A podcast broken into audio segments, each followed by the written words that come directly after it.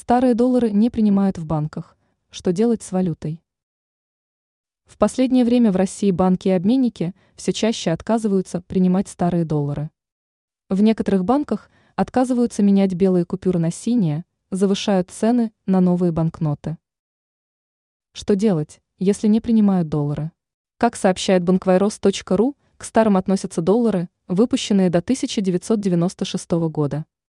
Такие купюры проще поделать, поэтому банки, заботясь о своей безопасности, отказывают в их приеме или устанавливают повышенную комиссию. Если не получилось обменять старые доллары в одном банке, можно попробовать в другом. Во-вторых, можно внести старые доллары на депозит, а потом закрыть его и получить новые банкноты. Кроме того, можно положить старые купюры на счет через банкомат, потратить или обменять за границей. Ранее мы рассказывали, какие доходы за 2023 год надо задекларировать.